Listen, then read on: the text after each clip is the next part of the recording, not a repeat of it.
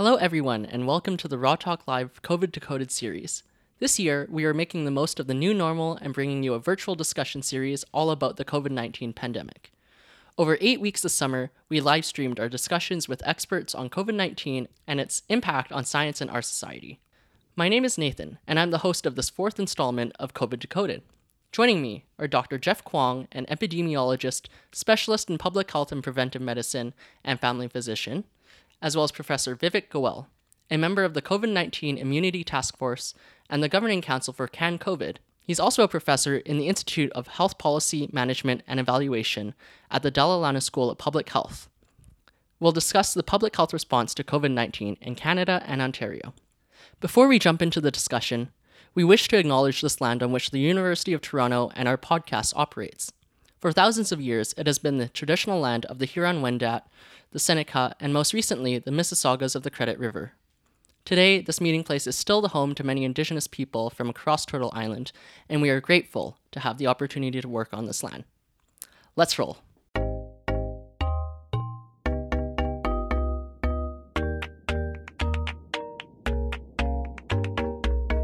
Can you talk about how public health agencies in Canada and Ontario are presently handling COVID? What have they kind of been doing about COVID to date? Well, they've been very, very busy. Let's just start by saying that. Um, at the provincial level, first and foremost, they've been ramping up the lab testing capacity so that we can uh, identify um, all the cases of COVID who are out there in the community. Uh, at the local level, uh, they've been very busy with the, what we call case management and contact tracing. Uh, and so ensuring and also ensuring isolation of those cases, uh, the contacts, um, you know, and the cases uh, who've been identified. And at all levels, uh, local, provincial, and federal, uh, they've been busy like doing like surveillance uh, and mathematical modeling to track where the outbreaks are happening and what interventions are required. they've also been doing um, you know, research studies and knowledge synthesis to provide guidance and recommendations, you know, to government, healthcare system uh, partners, uh, the public, and other stakeholders. So all of these things have led to where we are now. You know, where we have you know this, with the current lockdown that we're trying to get out of. You know, shutting down the schools and businesses, uh, canceling uh, large events, and, and keeping our international borders closed. So so clear, it's clear that public health is doing a lot of different things right now. We're doing you're doing testing, you're looking at epidemiology, you're doing the modeling for all these local areas, a lot of different kind of facets. And on top of all this, of course, the public health recommendations themselves, as you're alluding to, you know, the mask policies, et cetera. Um, okay, so we kind of have a sense that, you know, public health has been doing a lot of this work, but Dr. Goel, Vivek, um, can you talk about what aspects of our current response motivated you and your co-signers to write the letter advocating for change in, in the way that we're managing COVID? So, uh, first of all, I, I just want to echo uh, Jeff's points about how hard public health and our entire healthcare system and broader society, and I think really acknowledge the tremendous sacrifice the Canadians have made, right, over the last four months. Um, and if you think of the number of people that are unemployed as a result of what we've done, everyone has worked really hard and all Canadians have made a contribution to this. I also want to say our response to date is actually really good, despite what we might read about in the media and so on. If you think of our early response in January and February, um, Canada uh, was a model globally for how to deal with a new virus uh, like this. And the early cases were quickly identified. Um, contact tracing, as Jeff noted, was done and we were able to work towards what should have been the appropriate uh, way of handling something like this, a containment strategy globally. Um, you know, our pandemic plans, and I was involved in uh, working on a number of plans, as has Jeff has been over the years, uh, never anticipated failure south of the border. Really? They never anticipated the CDC not being able to roll out the testing program for the United States. They never anticipated EU countries like Europe, uh, Italy and Spain failing at containment. Mm-hmm. And, and the situation that we wound up in at the beginning of March was not the result of what happened in China. It was not the result of what happened in Canada in those early months or any failures on the part of Canadian public health or provincial or local public health. It was a result of what happened in EU countries and the United States south of the border. And you know, I think we have to keep that in mind when we think about the situation that we're in, and I'll come back to this and how we compare to some other countries in the world. And, and so I, I just want to start by saying the letter was not meant to be critical of public health. It was signed by many uh, current and former leaders in public health. And all of the public health colleagues that have certainly responded to me have noted they agree with everything that's in that letter, right? And so I think it's important to understand the target for our letter was our political decision makers, the media, and the public. Yes. Because what we see that the conversation that we're now having about COVID 19 has become one of uh, almost complete focus on COVID 19, preventing every case, um, containing every case, and it's going, it's starting to come at the detriment of the broader determinants of health. And I know we'll get into this a little bit later when we talk about a balanced response. It's about balancing the consequences of the public health measures, which have now gone on for some time. Um, again, in the pandemic plans, they're never anticipated to be long term measures that you keep in place until you develop a vaccine as your way out. Um, and again, we can talk about how long it will realistically take to get to a vaccine and get it deployed. Uh, but if we're going to stay in sort of the current mode, even what we're talking about as phase three reopening, it is going to mean that we will have severe population health consequences as a result of those measures while we try to continue to limit the number of COVID cases. So when we talk about balance, it's looking at a balancing of all those health consequences. Mm-hmm. I'll just maybe close. You know, many people have framed this as economy versus health, and I certainly think that's a way to think about it.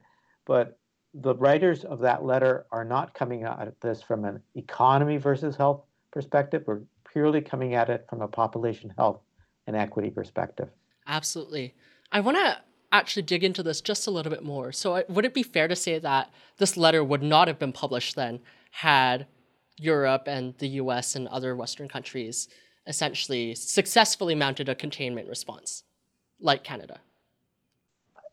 So let me, I, I, I, can't say if the letter would have been published or not, but if if we hadn't had, uh, in particular, the failures of control in, in New York City, um, if you look, at, and Jeff is probably more familiar with this, but if you look at the viral strains that are circulating and so on, the dominant strains now in, in Canada for some time have been the European strains, not the original strains that came out of China. Um, and, and so if we hadn't, you know, if we had stayed on track with the original pandemic plans, I don't think we would have had the widespread uh, community uh, transmission that we've seen.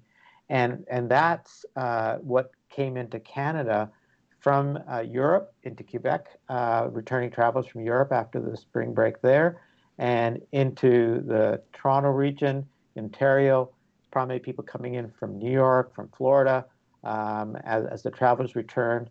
We had a few imported cases from Iran into BC. Like you, you look at where it came in, it was a result of that, and it it you know I think it's fair to say people were perhaps caught off guard on how fast it moved through those jurisdictions, and we got to community uh, transmission very quickly in Canada as, as a result. It also speaks to, um, you know, the, if you go back to February and March, when everyone was calling for closures of the border with China, I had an op ed which pointed out, as many other people did, that closing borders is not a appropriate uh, response mechanism. And we could have closed our borders with China, it still would not have stopped where the virus ultimately came into Canada from. So that's really interesting. Basically, it looks like kind of our the way that we we're going to talk about the future at the end of this discussion, but you know, looking forward, it looks like our response to COVID is directly shaped then by the way that others kind of have responded to COVID. And so that the fact that you're advocating for a change in the, our response is not a criticism of our public health uh, response, but rather uh, identifying that our public health response is not independent of others other uh, responses in other jurisdictions, and we must accommodate for them, especially you know given that the U.S. is literally our largest neighbor and biggest neighbor and 10 times our population. It kind of is a different situation there than here. Yeah. And if I could just make one other point, and you know, I think Jeff might want to add on this as well, is you know we often have comparisons made with Iceland and, mm-hmm. and New Zealand, and you know there are countries that have achieved close to containment uh, and, and, managed to get their community transmission right down very close to zero. Um, they tend to be smaller. They didn't have, I think, ever the level of community transmission that we got to uh, back in uh, March and early April. Um, and they don't have the United States sitting next to them. And um, you know, and we can talk about the border being closed. Uh, you know, it's closed to non-essential travel, but we can't close the border with the United States. We would starve to death, yeah. quite literally, mm-hmm. Right? And and so we are in a very different situation than the other countries that often get held up as examples. And, and so again, when we think about what our response is and what the appropriate response is, absolutely right. The virus does not respect the border, mm-hmm. right? Absolutely. And it's going to come in regardless, and especially when we have this longest undefended border um, to the south of us with a country that is failing um, in its response. It's it does change the situation for us. Absolutely. I want to touch on something that you kind of mentioned or alluded to earlier too, which was essentially that the public health response to COVID 19 needs to be balanced and balanced against some of the more negative effects, especially that uh, of the measures themselves directly or uh, and COVID itself directly. And so to that end, one I'm quoting here from your letter now, the, the consequences of the public health measures due to COVID 19 have not been shared equally in society. Those in lower income groups, Black, and other racialized groups recent immigrants and indigenous people are bearing disproportionate burden. So, Dr. Kwong, I know that some of your research at ICES echoed uh, some of these findings earlier on, way back in late April, early May. You were saying how uh, patients or individuals who got tested for COVID 19 had a tendency to come from lower income neighborhoods or neighborhoods with more immigrants and visible minorities. Can you, I guess, talk about how COVID 19 has been what this disproportionate impact of COVID 19 actually looks like towards marginalized populations? Yeah, I think it boils down to uh, two factors. I think it boils down to workplaces and housing. You know, think of the, where, where do we spend most of our time, either at work or at home? And so I think it's not as much about, you know, visible minority groups and immigrants as much as um, who, um, where um, people are working and where people are living and that these workplaces may be unsafe for them. So if you're able to work from home, then that's you know a much safer environment. Um, but if you have to go out to work um, and you're potentially exposed to the virus, so a lot of the people who had to continue working through the envir- uh, through this pandemic, um, you know, were at risk of exposure. And a lot of these people were visible minorities and uh, immigrants. Um, you know, they're at jobs such as like personal support workers and, and nursing homes or they work in you know um, you know food processing uh, facilities. Um, so these are just some examples where they might be working in close contact with others. They either don't have access to personal protective equipment or they don't have training uh, on how to use it. Um, and then they're going home where there may be a crowded living conditions. So there may be um, many people living in an apartment or in a house, you know, multi-generational families um, you know, where it would be hard to maintain physical distancing with others. And so then they introduce the virus uh, into their household and it spreads to the household. And maybe one of the other people in that household also has to go to work. And then they bring it to their uh, workplace and then so on and so forth. That's how, uh, you know, we see, we were seeing it spread um, in, in, March and April uh, and May. Mm-hmm. And hopefully, you know, now a lot of the workplaces have instituted a lot of measures to protect their employees. Um, and hopefully we can also um, have more measures to protect people, uh, you know, who live in crowded housing.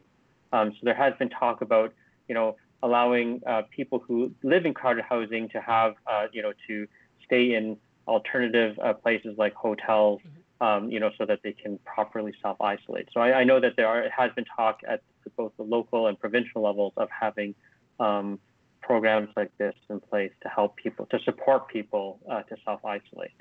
So I guess kind of what I'm getting from this then is it's two things. One, the the feasibility of your ability to do to comply essentially with a social or public health measure seems to be uh, one of the most important factors to whether or not you will you're, uh, you'll end up getting COVID or be be impacted by COVID.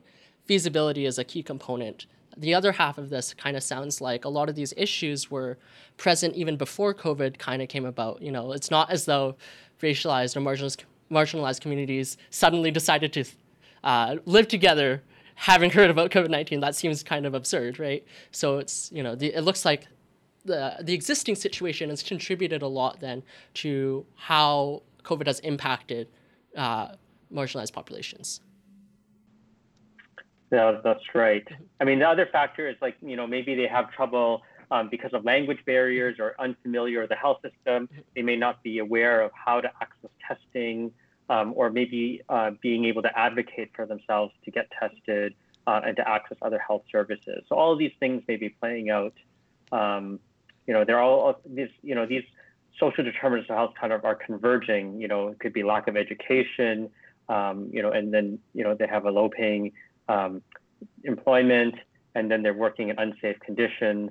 Uh, and not able to advocate for themselves. And all of these things are coming together. All right. Yeah. Well, it sounds like obviously then the the impact of COVID on marginalized populations is it's not so it's not straightforward as simply you know marginalized populations were always more susceptible. It's that it's all these additional factors that contribute to the living the, to the lives and lived experiences of marginalized populations. And then when you kind of play that out, that is ultimately how COVID is, or that's how COVID's impact is manifesting. And I, I, I really like that. I am, what I'm going to say is, why, we'll come back to this idea of marginalized populations uh, towards the end of our discussion and what we can kind of do about this uh, do about this in terms of public health and COVID. Uh, but as we're kind of uh, before we kind of switch over to uh, the next section, uh, heads up to our audience that if you have a question about what you want to see with respect to changes moving forward with the public health response or how we might address some of these issues or questions even about what's already happened with the public health response, uh, please go right ahead and drop us a question online on YouTube uh, for our live Q&A at the end of the hour. So, can I just yeah, uh, sorry? Okay. Can I just add in a, a, point on this? So, you know, I agree with all the mm-hmm. points that Jeff has made.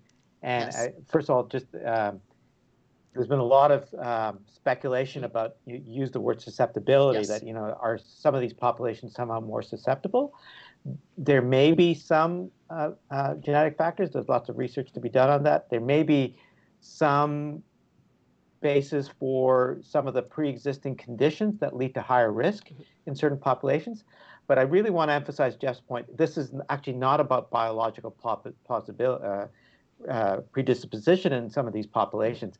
It is the nature of the social determinants of health, yes. which, as you said, we've known about for a long time, and COVID really makes transparent. But I do also, because you read out the quote, mm-hmm. you know, we were talking about the consequences of the public health measures as well mm-hmm. as the consequences of COVID 19. Yes. And when you think about, uh, and Jeff said this at the start, the people that could take the public health measures, work from home, are people like the ones likely on this call. Yeah. Um, you know, and we've got the technology. The, our jobs allow us to continue to do. Even family physicians were able to move to virtual care, which is like 30 years of progress in, in, in a month. Yeah. But uh, but you know, the people that Jeff described, mm-hmm. If you're working in a grocery store or as a personal support worker in long-term care, your work you can't take those public health measures. You you have to continue to work, and that enables the rest of us to keep working. Mm-hmm. Um, but if we think about the places that have been affected as the economy got shut down, um, again, the uh, you know if you're able to work from home, continue to make your income. If you're not able to work from home, you eventually got laid off. Mm-hmm. And Canada has been exemplary in the programs it created, like the CERB, mm-hmm. that provided support for uh, those people. Uh, but as we come back, if we look at what's going to happen in the restaurant and the retail industry, there's been a wave of closures already of stores mm-hmm. uh, being announced. Um, and restaurants, uh, you know, right now they've got patios. They're going to operate on probably 30% or less capacity with two meter separation going forward, the people that will lose their jobs will wind up being the very same people that Jeff described. Because mm-hmm. those are the people working in the service sectors. The hotel and tourism industry, with borders closed, um, you know, globally accounts for about 10% of the jobs worldwide are related to travel and tourism. So as long as those sectors stay shut down, there are also going to be consequences from the public health measures. And again, in writing that letter and thinking about balanced response, what we're saying is we have to also think about those consequences. Sounds like often, I guess, in public health, you're you're caught in a catch twenty two.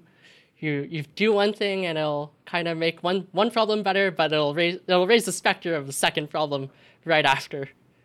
Uh, so it's a hard job, and I can imagine that. Uh, and with that said, I think what we'll do is we're going to quickly move over to our next section on public health interventions. Uh, before we kind of come back to this topic again, just to uh, more bef- when we will more in depth discuss the future of Canada and Ontario's public health response. So, with that said, um, public health interventions. These are a huge range of all of the different measures that public health agencies introduce to kind of combat uh, diseases and other issues within the population. And I want to focus on a particular uh, intervention implemented due to COVID, that is to say, mandatory mask usage. So, this policy, uh, the idea that you have to wear a, ma- a mask mandatorily indoors, uh, was introduced in Toronto, I believe, last week. And these types of policies are showing up all over the place in, uh, in jurisdictions in Canada and the US and uh, more broadly in Europe and elsewhere. They are also very much present earlier on in Asia as well. I'm kind of wondering, kind of, uh, Dr. Kwong, if you can take us through some of the guidance on mask usage. How has that kind of changed in time? Because I know that at one point, you know, we were not all saying let's wear masks. And what has motivated this change now towards mandatory mask policies? Yeah, I mean, at the start, you know, we were telling people, you know, only wear ma- you only only if you're sick do you need to wear a mask? Mm-hmm. Or if mm-hmm. you're caring for someone yeah. uh, who's sick, do you need to wear a mask? And um, and that was when we thought, oh, you know, you only are um, you know contagious or infectious when you have symptoms.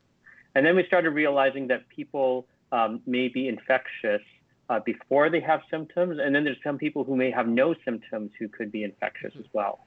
And when we realized that, and we also just you know observationally, like anecdotally, we saw in other countries where you know, they had a lot of mask wearing and they seemed to be able to get control of the infection. Then we started realizing that maybe we should be uh, encouraging greater use of masks. Mm-hmm. Then there was the issue of like, you know, are there enough masks for people to use? And, you know, there was already a short supply of, of the, you know, N95 respirators as well as the surgical masks in the, for the healthcare system and for our healthcare workers. Um, so we didn't want the public um, buying up all the supply of these masks. And so you know, that was another factor that went into the decision not to recommend masks early on. And then later on, we, we realized that, um, you know, cloth masks or, you know, homemade masks might, might do enough uh, for what we call source control. So people who may be unknowingly infected, mm-hmm. um, you know, they, uh, if they wear a mask, a non-medical mask, that's good enough to capture the droplets um, that are coming out of their mouths when they breathe and talk. Uh, and that can, you know, do the trick of preventing, uh, you know, spread of that infection uh, from that one person to others. Mm-hmm. And so the idea is that you know we need as many people as possible to wear masks for this strategy to work. Um, you know, you know there may be some protection for the person wearing the mask from others, but mainly it's source control. Mm-hmm. Um, and so you know we are also learning that you know a lot of the transmission is happening indoors when there's like poor circulation. Uh, you know, the virus may actually be hanging around in the air, um, and and and that sort of thing. So you know, outdoors we weren't seeing as much transmission. We think that the air currents are are blowing the virus away. Um, and indoors, where there's good uh, air circulation, we weren't seeing a lot of uh, transmission. So that's why that's how we came to where we are now, where we're saying, you know, if you're going to an indoor setting, um, then it's mandatory uh, to wear a mask because we just don't know uh, who's infected, who's not infected. You know, you may be pre-symptomatic or asymptomatic, and you could be shedding virus, you could be spreading to others uh, you know, through your talking and breathing. Um, so that's why, um, you know, we're at where we're at, where we're saying, you know, it's mandatory in Toronto and in a number of other jurisdictions. Quebec just require, um, made it uh, made an announcement uh, recently that's saying that it's required, you know, throughout the province for indoor places, uh, spaces you have to wear a mask. So, you know, I think this is um, you know a good thing. I think uh, it's good that we have uh, you know a, a, I think there's a lot of like I think our society um, thinks very collectively, and there hasn't been as much resistance uh, to this uh, recommendation and in some places requirements as, as there has been in the U.S. Um, and I think this is going to, you know, um, help to protect all of us. Mm-hmm. Definitely. Um, I know that mask policy was also something that Dr. Goel, uh, Vivek, the letter also addressed to. And I think in, in the letter, it's talking a little bit about how we want to make sure that masks are log or any mask policy is logically linked to the goal that it's trying to achieve. So I guess uh, Vivek, if you can talk about some of uh, the goals of mask policies, what is the actual what are are they actually intended to kind of limit this transmission? Is or is this what it'll do? Yeah, so I think, uh, and to just build on Jeff's uh, and again, I agree with everything he said, is that um, we have to be able to communicate clearly to the public what the purpose of wearing the masks is and the distinction between personal protection, which is important for healthcare workers or grocery store workers who are getting exposed, potentially exposed to people who may be uh, either infectious, symptomatic and infectious, or asymptomatic or pre-symptomatic and infectious versus the source control to delay community or uh, stop uh, uh, community transmission. And you know, I think there's a lot of confusion in the public about what the purposes are at, at times as well. Um, and you know, I, I, think in terms of the mandatory pass, mask policies that are being introduced, I would add in, you know, they are really being focused on uh, public places with high circulation where there's large amounts of mixing. Um, so retail, um, and uh, those sites, uh, public lobbies, uh, and so on. Um, and it's about where contact tracing after the fact, where I know we're going to come to that next, is diff- is more difficult, right? So if you have people mixing in a shopping center, it's an indoor space. Physical distancing at two meters becomes more and more challenging, and you can't keep track of everyone. Adding in uh, masks in an environment like that um, does appear to make a, a lot of sense. Mm-hmm. Um, it's not, you know, uh, a lot of people are interpreting this as it's masks for all indoor spaces. Mm-hmm. If I'm sitting alone at my desk in my office, mm-hmm. I don't need to wear a mask, right? Mm-hmm. Um, but and and so again, that's where in our letter we're saying we really have to be clear around the risk profile in different environments and different settings, and otherwise people getting confused about where they should. I see people riding their bike down the street with nobody around them wearing a mask and you say what, what what's the purpose of that? And you know they, they they haven't had clear communications and clear messaging. And so as a result they're wearing masks probably in environments that they don't uh, need to be wearing masks. So i guess to summarize that you're wearing a mask to prevent yourself from potentially spreading the disease to other people. Yeah and and and, and I, think you know the distinction is really important because um, we talked about in the in the previous one, like making sure that uh, people working in higher risk mm-hmm. of infection environments have the appropriate protection. Mm-hmm. And so, um, you know, depending on what the level of community transmission is, uh, a worker in a retail outlet should actually be getting masks for protection. Mm-hmm. And in that case, uh, Jeff, uh, I would be saying that that person should have a medical grade mask mm-hmm uh, not a cloth mask because, as you said, it's uh, it's not as good at, at protection. But we're seeing lots of people in those settings wearing cloth masks because of the confusion that's out there, mm-hmm. versus the customer in the retail setting who's just going in for a few minutes should be wearing a cloth mask um, to avoid that uh, asymptomatic uh, transmission to others. But because of all the confusion, so that's what we were really saying in the mm-hmm. letter, we have to just be more clear and crisp. Mm-hmm and it has to be geared to the level of community transmission mm-hmm. in a particular jurisdiction. That's really interesting. Yeah. I'm not sure if that message is entirely clear yet that, you know, if you are working in a very public facing job, constantly interacting with people, yes, to consider getting that medical mask. If you are not, then maybe consider then ma- cloth masks. I, I'll just rephrase what you just said because in that setting, if there is higher levels of community transmission and that worker is at risk, yes.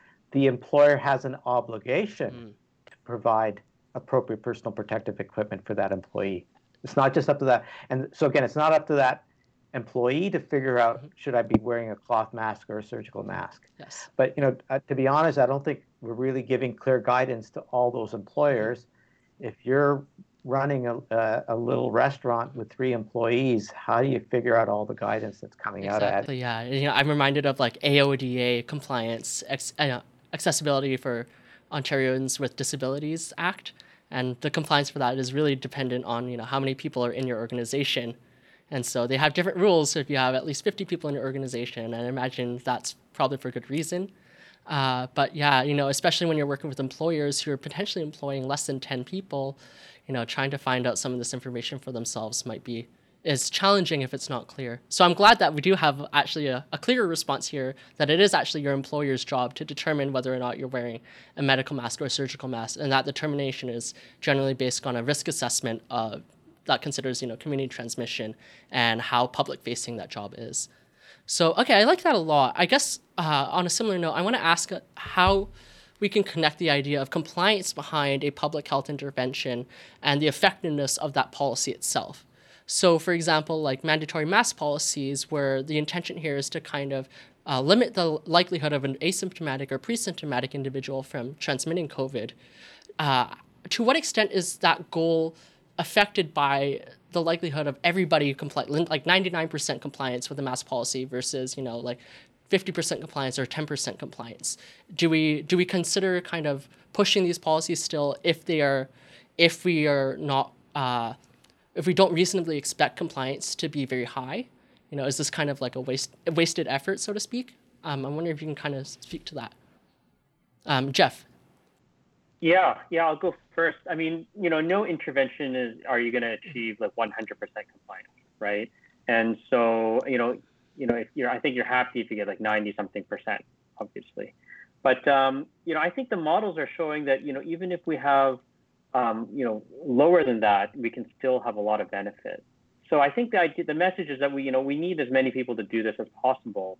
Um, and, you know, this, you know, this could really help to, you know, dramatically reduce transmission.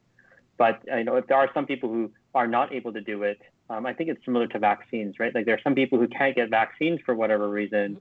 Um, you know, they'll be protected by if everyone else uh, is getting vaccinated. And here, you know, if everyone else is masking, um, you know, so it's a more of a. We, I think we need to frame it as a civic duty. You know, I'm wearing a mask to help protect everyone else around me um, as much as possible. And if we all do it, then we're all, you know, this is how we're all in it together. And there seems to be a bit of a, a herd immunity analogy here, right? In terms of just if everybody's doing it, then you know it's far less likely that any one individual is going to get infected. Exactly. Yeah. yeah. And I'll just add in. Um, I mean, it. First of all, we don't want to get into a enforcement environment mm-hmm. where we have mask police running around issuing uh, tickets to people for not wearing a mask. And and first of all, there going back to our earlier conversation, there was a very interesting report from the Canadian Civil Liberties mm-hmm. uh, Association a few weeks ago about who got all the bylaw tickets on physical distancing in April and May, and it tended to be the same communities that we were just talking about, yes, right? Yeah. Um, and so, you know, if, if, we start to get into mass policing, I think you know, it's going to be just like carding and other things. Mm-hmm. Police are going to be stopping people, and it's going to be very arbitrary. So, and I don't think that's a society that we want to be working towards. So it's just we should be encouraging a community sense uh, that everyone is in it together. But the other thing that I think is really important is masks are an additional layer. Mm-hmm. If we mm-hmm. can get to 70% or so on, it's going to help in the models reducing community transmission a little bit further. We have to keep reminding people that the most important things, staying home if you're symptomatic, continuing to practice frequent hand hygiene, you know, those are the things that actually have the greatest impact and then we're getting smaller and smaller marginal benefit with some of these other things. Uh, but when you get to really high levels of community transmission, those marginal benefits become quite powerful. That's really interesting. Uh, I'm going to switch gears quickly now. Uh, we're going to talk about contact tracing. So I know that contact tracing was probably one of the earliest things that we kind of introduced to deal with COVID. What exactly is that process, Dr. Kwong? Yeah, so I mean, this is you know one of the basic tools of public health. Um, so in the context of COVID, what happens is you know first of all, a lab has to notify local public health that they've identified a case. Uh, then the health unit in Ontario, the public health units are the ones responsible for what we call case management and then contact tracing. So what they first do is they call the case and then they advise them that they need to self isolate, uh, you know, for a period of you know 14 days, um, you know, since their symptom onset. Um, then they, you know, they interview the case to identify who, who they've been in contact with, uh, for starting from the 48 hours prior to symptom onset until the start of their isolation period. Uh, so once they've assembled that list of contacts, they then have to contact all those people um, and let them know that they've been exposed to a case of COVID. Now they'll tell them to go get tested for COVID uh, and that they have to go into quarantine, um, you know, for 14 days from the date of their last exposure um, until and to monitor for symptoms in that time. So that's the process of contact tracing. They do have the uh, public health has the legal authority uh, to enforce, uh, you know, to um, mandate people um, to stay um, at home and uh, you know isolate themselves or quarantine themselves uh, for that period. That's great. Um, and I guess, uh, kind of before we move on a little bit more, uh, Dr. Goel, if you want to talk a little bit about COVID Alert. This is the app that I think Ontario uh, was developing and was supposed to be released earlier this month. We're not sure, kind of sure kind of where that is now. Uh, but I wonder if you can talk about COVID Alert. Yeah, so maybe I'll just say a couple of words about uh, the different kinds of uh, apps that have been uh, developed around the world and, and where COVID Alert fits in. So the simplest use of a sort of a phone app uh, to support contact tracing is to essentially help use it as a diary.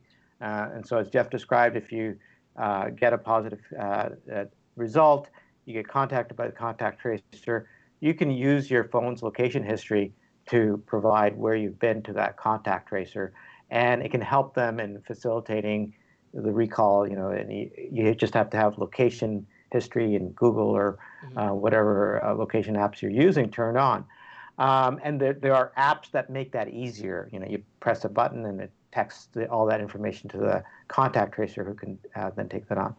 The second type of app uses GPS technology, and which actually tracks where you've been and uh, pulls that in so that um, if you can match up where people have been using their location histories those types of apps uh, create a lot of privacy issues, particularly yes. in our kind of environment, but they have been deployed in, in um, some other countries. Mm-hmm. Um, and, and so the COVID alert app uh, that is being developed for Canada, and Ontario will be the first uh, pilot uh, um, province to implement it, is based on this uh, uh, Google Apple API that they launched a few months ago.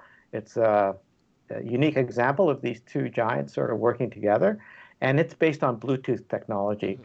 And so when you come near another user of an app, um, and it doesn't have to be uh, whether it's an iOS or Android device, um, the Bluetooth will uh, uh, engage in a handshake. It can be tuned uh, to the amount of time that you're in contact, so it could be five or 15 minutes, so you don't just get sort of random uh, contacts being recorded. Um, a pair of encrypted keys get uploaded to a server. There's no location history, there's no uh, time history other than uh, keeping track of the day on which it came in. So then, if one of those individuals is later confirmed as having a diagnosis, when they get in, the contact tracer from public health gets in touch with them, um, they can be provided with a special key that they go into the system, and uh, it will then result in all the people for whom those handshakes were exchanged to get uh, a notification. So they get a notification alert. All that person gets is sometime in the 14 days prior to this, you came within uh, Bluetooth exchange mm-hmm. of, uh, I mean, that's the word, but you know, that's what it means mm-hmm. of someone who had uh, COVID-19. You won't get any further information like from that. And public health won't know anything more than that either. Um, so it is of very limited value, but it uh, ensures that the privacy, the location history of the individual is not infringed upon. Um, there's a couple of weak links in there. Um, first of all, people have to download and enable the app. Very much like our previous conversation, you have to get to a high enough level of coverage in the population. And the magic number keeps coming up as about 70% yes. uh, because the models are also that you need to get at least 70% of the users in a country um, using the same app mm-hmm. for it to really get to some level of effectiveness. Um, and, and then the second weak link is that the person that gets tested positive has to go back and upload that, that key yeah. back into the system. Um, whereas with some of those other approaches, the GPS technologies and so on, you know, public health has access to that information, and and so out of this, there's not actually that much data that will get generated that will be of any meaningful value for public health. Um, but I do think uh, there is still uh, importance in the app because I think um, just the act of downloading it, um, uh, when when they start to roll it out, the prime minister, the premiers, ministers, so on, get people to ask them to download the app. We can we can put all sorts of other public health messaging around yes. that, and so it's, going to be a really good education opportunity. And similarly, when someone gets that exposure notification, not just do it in isolation. That hey, you were in Bluetooth contact with someone in the last 14 days um, you know, here's what you can do to keep track of your symptoms. If you have symptoms, here's where you should go to get tested. And that can be based on uh, uh, their location and, and, give them really personalized information about what they can do next. So, what I see as a really great opportunity uh, with the rollout of these apps is to wrap a lot of public health education around them. That's great. Yeah. So it sounds like we have we're we're almost we're on the cusp of rolling out an app that is able to deal with our privacy considerations in a conscionable manner. Yet at the same time, uh, although maybe not providing public health with usable data, it does provide at least public health a tool for public education which is fantastic. All right. Um, I'm just being mindful of time here. We're going to wrap up in about 15 minutes. Uh, with that said, let's move on to our final discussion. We'll be quick, and then we'll move on to audience Q&A. So our final discussion here is, is just going to be reviewing kind of the future of Canada and Ontario's public health response. So in particular, uh, what do our experts, Dr. Goel, Jeff, uh, what do they think about how things are going to be changing moving forward? So, with that said, I want to start first with our discussion about marginalized communities. So, within with uh, within marginalized communities, what are some of the specific actions that we can take to ameliorate some of the disproportionate burden caused by COVID or the public health measures uh, the introduced because of COVID itself? Uh, Jeff, if you want to start. Yeah, I mean, I think we've been doing a lot of them already. Mm-hmm. Um, so, for instance, you know, um, let's say for the homeless population, you know, we've been putting them up in hotels so they're not crowded uh, in shelters. Um, and so, like measures such as that, you know, for the homeless and underhoused, uh, and maybe even for people who are living in overly crowded situations when they have to be self-isolating. Mm-hmm. Um, you know, so it can be short-term, you know, for the people who do have housing. It can be long-term for the people who don't have housing.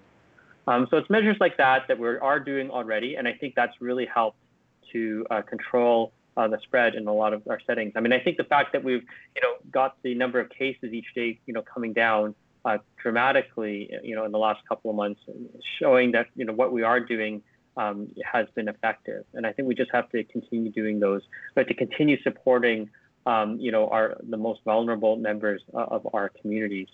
Um, you know, the marginalized, and like, you know, as we start reopening workplaces, these are the settings that we need to be extra mm-hmm. careful about where you know, not able to uh, maintain physical uh, distancing, and um, you know, hopefully the masks will help to um, mitigate that risk a, a bit. Um, but I think you know those are the, the main things, and um, I'm not sure, Vivek, if you have other ideas of, of things that we should be doing. I mean, you know, until we get a vaccine, uh, you know, I think we should, you know, we, we need to continue doing these things, and hopefully we, we will have a vaccine, you know, sometime within the next year or two. Um, and then we can, you know, at that point, have a conversation about who we should be prioritizing. Should it be, you know, some of these marginalized, uh, you know, populations? Should it be just the people at highest risk of death? Um, you know, I think these are uh, conversations that will need to happen. Vivek. Yeah. So I'll just add, and so first of all, I think, um, and we need to be um, honest with the population about the vaccine. And I, I, I, agree with you, it's one to two years, uh, not Operation Warp Speed, and we'll have it by December, like Donald Trump is promising. Um, and then we, as you also said, we have to be honest that it will take several more years to roll out a global campaign because it's not just a, you know we'll have to prioritize in Canada, but we'll have to prioritize around the world. And you know we're going to be looking at getting at least five billion doses mm-hmm. to people around the world to get to levels of herd immunity. We also don't know if a vaccine will need to we'll have to do it annually like flu or so on. So I think we have to be honest with people about how long it's going to take mm-hmm. and what that's going to look like. Um, and, and I think we also have to be ready um, for a fall wave and, and for continued sporadic outbreaks. Um, and um, we can't, uh, you know, I, I, think really in terms of the letter we wrote, we can't just keep saying we're going to have to go back into another lockdown if we can't manage it. We have to be ready, and we know a lot more than we did back in March. Mm-hmm. We know about which kinds of communities Jeff has been going over, um, the outbreaks we're in, which kinds of work settings. Let's make sure that they're prepared so we don't have outbreaks in meatpacking plants mm-hmm. and long term care facilities, uh, homeless shelters, agriculture workers. Like we know the settings in which we've had the outbreaks, and so we should really be focusing on that. We know the people that are most likely to get hospitalized and die, and, and so we need to make sure we have the supports for those. But we also know that there's a lot of people who are at much lower risk, and so we have to be able to ensure that we can continue to manage to allow those people to work and go about their daily lives um, what, so we can generate the resources that we're going to need to keep the rest of people protected. Absolutely. And and and so the the key things Jeff has referred to these. We need to have testing capacity. We need to have contact tracing capacity. Um, as happened in Kingston a few weeks ago when they had the outbreak in the nail salon, as they come up, get them controlled really quickly. Um, if we don't have that capacity in place, I do worry we will have to head towards another lockdown, mm-hmm. and I don't know how we would get ourselves out of that. Yeah. Um, and you know the consequences will be very. Yeah. So it sounds a lot like you know essentially mass testing, contact tracing. You know, the, almost the two basic tenets of public health by this point. Ultimately, if they're not uh, at the top of their game, those who are impacted the most when these policies are not working effectively are essentially the marginalized populations. So, of course, we need to continue to support these and moving forward with them. I love that message. Uh, I'm going to switch us over to our last little bit with our live Q&A with our uh, audience. So, with that said, I'm looking here. Got a question about the effectiveness of quarantine policies in the absence of American action. So this is interesting. So this question in front of us is, to what degree are Canadian quarantine policies affected by the U.S. and other countries? Specifically, how effective can Canadian policies if other uh, be if other countries do not have similar policies? Uh, so, yeah. purpose of qu- quarantine is to address travelers coming into a particular jurisdiction. So as long as we have strong quarantine programs in place, it's not it doesn't really matter um, what is happening in the other jurisdictions. Where I think that questioner doesn't have an important point, though, is you know, people are talking about travel bubbles being created between different jurisdictions. And so, as an example, if, if Canada and, and some Caribbean islands, I know a lot of people will probably be looking forward to a winter vacation next year, um, both have low transmission and they create a bubble for people to go back and forth. But that island also opens it up itself up to the United States, and they still don't have things under control. Canadians will go there and bring it back. So um, it, it, you know the bubble will also have to have the same quarantine requirements. But uh, but you know I, I, think the key issue is uh, what will we have around our borders, um, and we will have to maintain those kinds of requirements with countries like the United States and Brazil uh, where there's widespread community transmission. Jeff? Yeah, I mean, I, I agree with Vivek, and I, I think um, you know I think it, will be critical, you know, that we um, maintain this you know 14 day period of quarantine for you know, incoming travelers as well as returning travelers. Um, and I think the, you know, I mean, I wonder if like, our current measures are adequate. Uh, right now, it's kind of like, you know, you're told that you have to do it, but the actual enforcement, um, you know, may be limited. And, you know, maybe we're getting away with it with the numbers that we're having right now. But as there are, you know, more and more numbers, um, you, you always worry that there's just a few bad apples out there who choose not to abide by these orders. Uh, and, you know, how can we, um, you know, prevent that from happening from them, from spreading it to others. And so that's what worries me as we start to reopen our borders, perhaps to other countries, or, um, you know, you know, as, as, as Canadians start traveling to other places and when they come back, uh, we don't want them bringing it back and, and then infecting either the household members um, or others in the community. Oh, great. And I want to ask one more question from the audience as well. Um, so this question is on the cost effectiveness of public health policies. Uh, we often use cost effectiveness analysis in public health. Uh, and are we using this type of cost effective analysis for COVID 19 decisions? If so, how do we quantif- quantify the costs of things like children missing school? I think what the question is trying to ask. A... Yeah, sorry. Go ahead, go ahead. Yeah. I think what this question is yeah. trying to ask is, yeah, no, is essentially no, think... what is the cost effectiveness of COVID 19 decisions and kind of that balance. It's alluding to the balancing that I think yeah. Vivek was talking Yeah, and that is absolutely um, part of our message is uh, I think in some of the current decision making, again, I would say it's not necessarily public health decision making, right? This is what the public is showing with their revealed preferences and surveys and what they are talking about with the politicians, and as a result, what we're seeing. So, yeah, the focus on children, I think, is absolutely essential.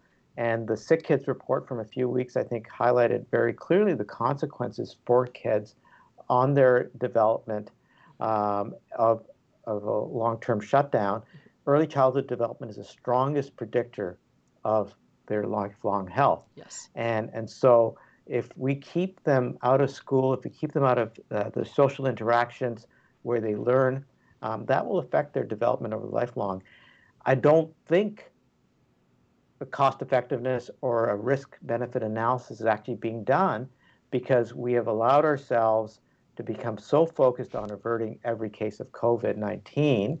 Um, and and that also enters into, I think, some of the other decisions that are being made. And that's exactly in the balanced response. We're saying we need that kind of analysis. I wouldn't actually use the term cost benefit, I would say risk benefit mm-hmm. uh, analysis. Um, cost is one of the things we could look at, but I think it's just from a health perspective, you can look at the risks and benefits. And Jeff. Yeah, I agree. I mean, I think the tricky thing with these is that, you know, we, we don't really have a counterfactual. Like yes. we don't know what would have happened if we hadn't introduced these things. You know, how many more cases would we have? We can kind of only um, conjecture what it would be, would be like. You know, we, we can cite Italy, we can cite New York City. We can cite right now what's going on in Florida and elsewhere. You know, so we assume that if we had, you know, suddenly released all our lockdown measures, you know, we would have a situation like that. But we don't know for sure that that would be the case. But um, you know, that's why it would be tricky uh, doing these sorts of analyses. Great. Yeah. Uh, and I think that pretty much brings us to the end of our discussion. I want to ask you one final question. I know, you know, we started this conversation right at the beginning, and I think the first thing you mentioned is public health is working really, really hard to deal with COVID 19. And I think we really appreciate that. Uh, I certainly do uh, as an individual. I guess my question, my final question to both of you um, do you have any words of advice or support for your colleagues who are currently managing the public health response in Canada and Ontario? Jeff?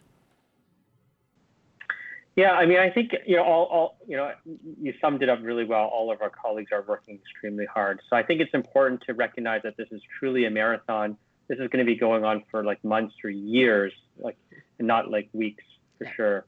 Um, and so it's important to take care of yourself um, and you know do the things you need to do to you know stay healthy and to keep your you know um, mind sane um, because this is going to be going on for quite a while. And so to pace ourselves and to support each other, I think those are the important things that everyone needs to do, especially those working uh, in public health. Mm-hmm. And Vivek? Yeah, I, I agree with Jeff. Um, you know, maybe I'll just uh, have a word for your listeners because I know many of you are, our students in, in different disciplines consider a career in public health. It's really exciting. I can imagine. Yeah, you know, this is probably. I mean, imagine. I imagine it's the busiest time public health has ever been. Yeah, but but I'll also, you know, maybe I'll just close by saying, mm-hmm. you know, the, public health is about more than infectious diseases, mm-hmm. and if anything, what COVID nineteen has shown, you know, the broader social determinants of health, equity, the importance of chronic disease prevention and control, because it's people with chronic diseases that are at greater risk for COVID-19 consequences.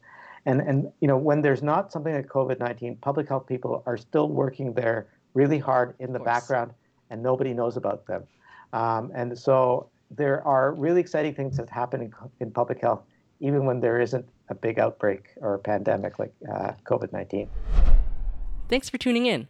We hope you found this discussion informative. To kick off season 5, the COVID Decoded series hosts sat down for a roundtable reflection on what we learned from the series and the pandemic at large. You can check out episode 80 and the other COVID Decoded streams wherever you get your podcasts. Until next time, keep it raw. Raw Talk Podcast is a student presentation of the Institute of Medical Science and the Faculty of Medicine at the University of Toronto. The opinions expressed on the show are not necessarily those of the IMS, the Faculty of Medicine, or the university. To learn more about the show, visit our website, rawtalkpodcast.com, and stay up to date by following us on Twitter, Instagram, YouTube, and Facebook at Raw Talk Podcast. Support the show by using the affiliate link on our website when you shop on Amazon. Also, don't forget to subscribe on iTunes, Spotify, or wherever else you listen to podcasts and rate us five stars. Until next time, keep it raw.